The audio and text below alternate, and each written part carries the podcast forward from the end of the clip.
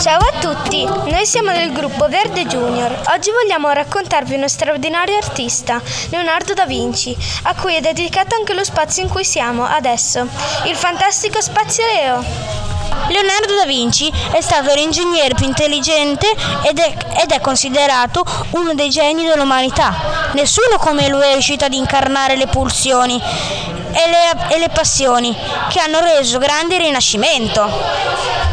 Leonardo era mancino e scriveva i suoi punti da destra a sinistra, in modo da poter essere comprensibili solo se riflessi in uno specchio. E voi siete mancini o destri?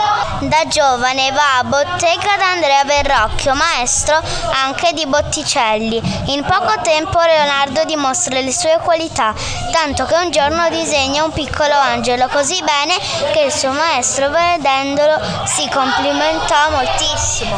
Leonardo, dopo aver frequentato bottega, viene escluso dal gruppo di artisti che nel 1480 Lorenzo de Medici invia al Papa per affrescare la Cappella Sistina.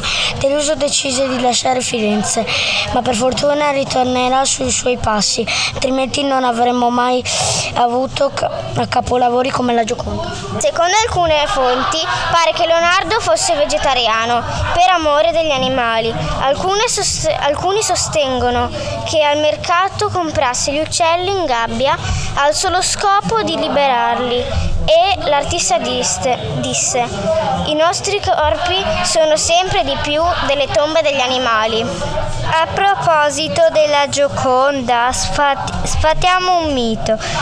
I francesi non hanno mai rubato quell'opera. Leonardo la portò con sé quando lasciò l'Italia per andare a Parigi. Fu invece un italiano a rubare il dipinto del 1911. Speriamo che questo breve racconto di Leonardo vi sia piaciuto. Continuate ad ascoltarci. Alla prossima. Grazie.